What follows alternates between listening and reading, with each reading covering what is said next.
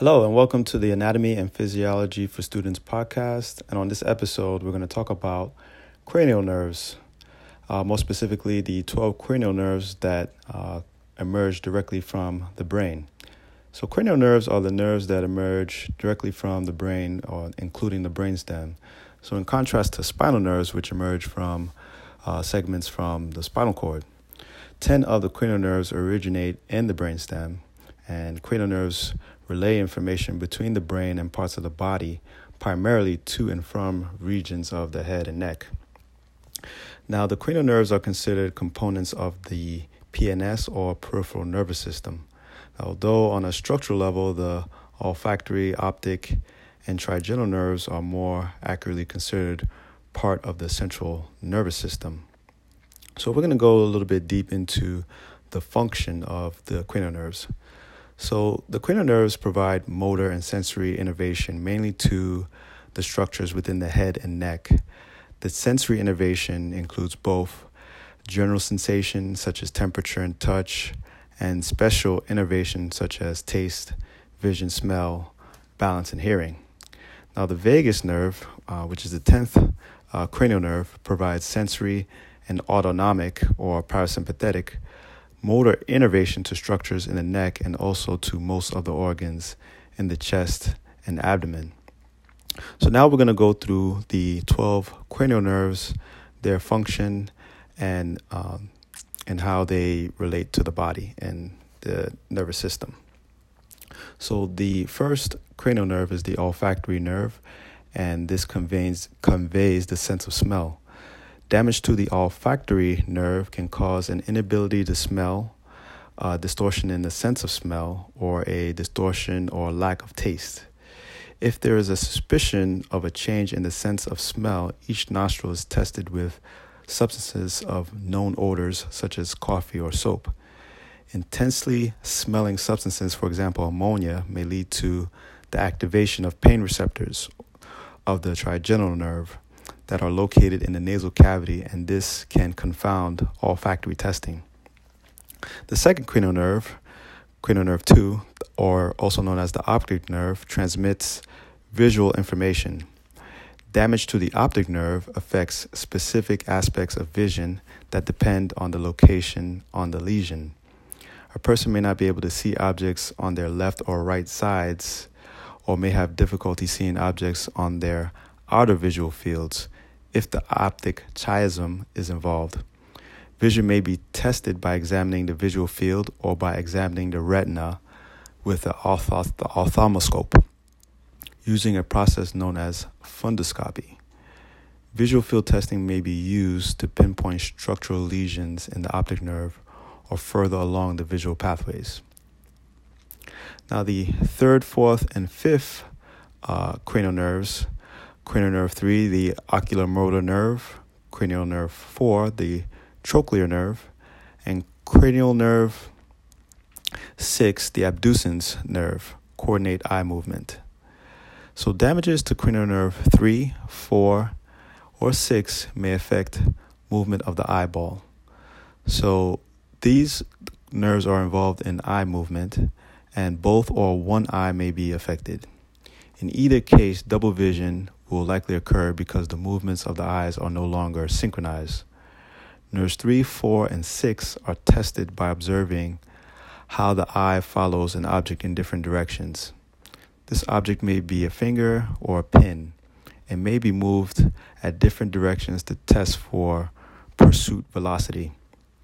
If the eyes do not work together, the most likely cause is damage to a specific cranial nerve or its nuclei. Damage to the oculomotor nerve, cranial nerve 3, can cause double vision or diplopia, an inability to coordinate the movements of both eyes, also eyelid drooping, and pupil dilation. Lesions may also lead to inability to open the eye due to paralysis of the levator palpebrae muscle.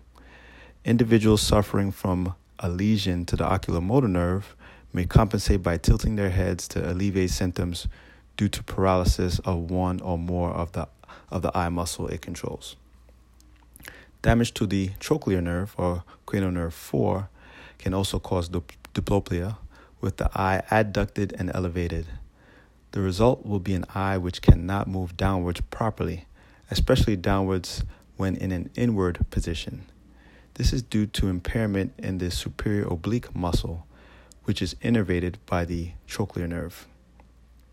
Damage to the abducens nerve, cranial nerve 6, can also result in diplopia.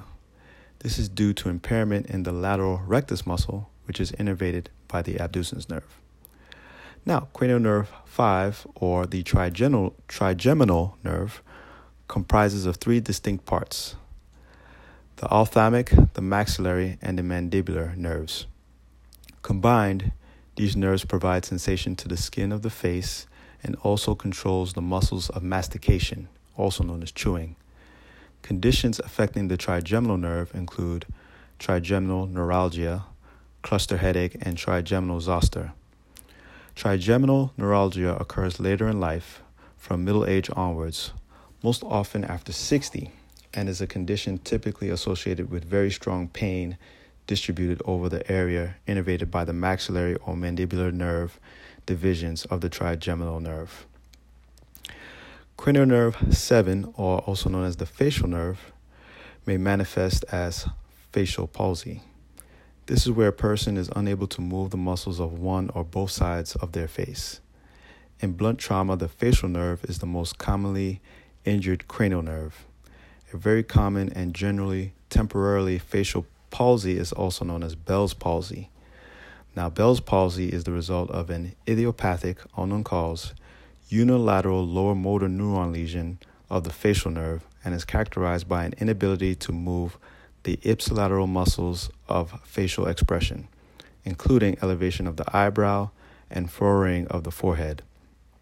Patients with Bell's palsy often have a drooping mouth on the affected side and often have trouble chewing because of the buccinator muscle is affected.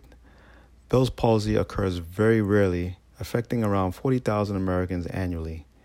There are studies in mice and humans suggesting members of the family are capable of producing Bell's palsy. Facial paralysis may be caused by other conditions, including stroke, similar conditions to Bell's palsy, or occasionally misdiagnosed as Bell's palsy. Bell's palsy is a temporary condition, usually lasting two to six months, but can have life changing effects and can reoccur. Strokes typically also affect the seventh cranial nerve by cutting off blood supply to nerves in the brain that signal this nerve and can so present with similar symptoms. Hearing imbalance, uh, cranial nerve 8, also known as the vestibulocochlear nerve, splits into the vestibular and cochlear nerve. The vestibular part is responsible for innervating the vestibules and semicircular canal of the inner ear. This structure transmits information about balance and is an important component of the vestibular ocular reflex, which keeps the head stable and allows the eyes to track moving objects. The cochlear nerve transmits information from the cochlea, allowing sound to be heard. When damaged, the vestibular nerve may give rise to the sensation of spinning and dizziness. Function of the vestibular vestibular nerve may be tested by putting cold and warm water in the ears and watching eye movements, caloric stimulation. Damage to the vestibulocochlear nerve can also be present as repetitive and involuntary eye movements, uh, also known as nystagmus, particularly when looking in a horizontal plane. Damage to the cochlear nerve will cause partial or complete deafness in the affected ear. Now, cranial nerve 9, also known as the glossopharyngeal nerve, innervates the stylopharyngeus muscle and provides sensory innervation to the oropharynx and back of the tongue. The glossopharyngeal nerve also provides parasympathetic innervation to the parotid gland. Unilateral absence of a gag reflex suggests a lesion of the glossopharyngeal nerve and perhaps the vagus nerve. Moving on to cranial nerve 10, also known as the vagus nerve, is a loss of function um, which could lead to uh, parasympathetic innervation to a very large number of structures. Major effects of damage to the vagus nerve may include a rise in blood pressure and heart rate. Isolated dysfunction of only the vagus nerve is rare, but if the lesion is located above the point at which the vagus first branches off, it can be diagnosed by a hoarse voice. Due to dysfunction of one of its branches, the recurrent laryngeal nerve. Damage to this nerve may result in difficulties swallowing. Now, the cranial nerve 11, moving on to cranial nerve 11, also known as the accessory nerve. And damage to the accessory nerve could lead to ipsilateral weakness in the trapezius muscle. And this can be tested by asking the subject to raise their shoulders or shrug, upon which the shoulder blade scapula will protrude into a winged position. Additionally, if the nerve is damaged, weakness or inability to elevate the scapula may be present because the levator scapulae muscle is now solely able to provide this function. Depending on the location of the lesion, there may also be weakness present in the sternocleidomastoid muscle, which acts to turn the head so that the face points to the opposite side. Moving on to cranial nerve 12, uh, cranial nerve 12, the hypoglossal nerve. The hypoglossal nerve is a unique in that it is innervated from the motor cortices of both hemispheres of the brain. Damage to the nerve at the lower motor neuron level may lead to fasciculations or atrophy of the muscles of the tongue. The fasciculations of the tongue are sometimes said to look like a bag of worms. Upper motor neuron damage will not lead to atrophy or fasciculations, but only weakness of the innervated muscles.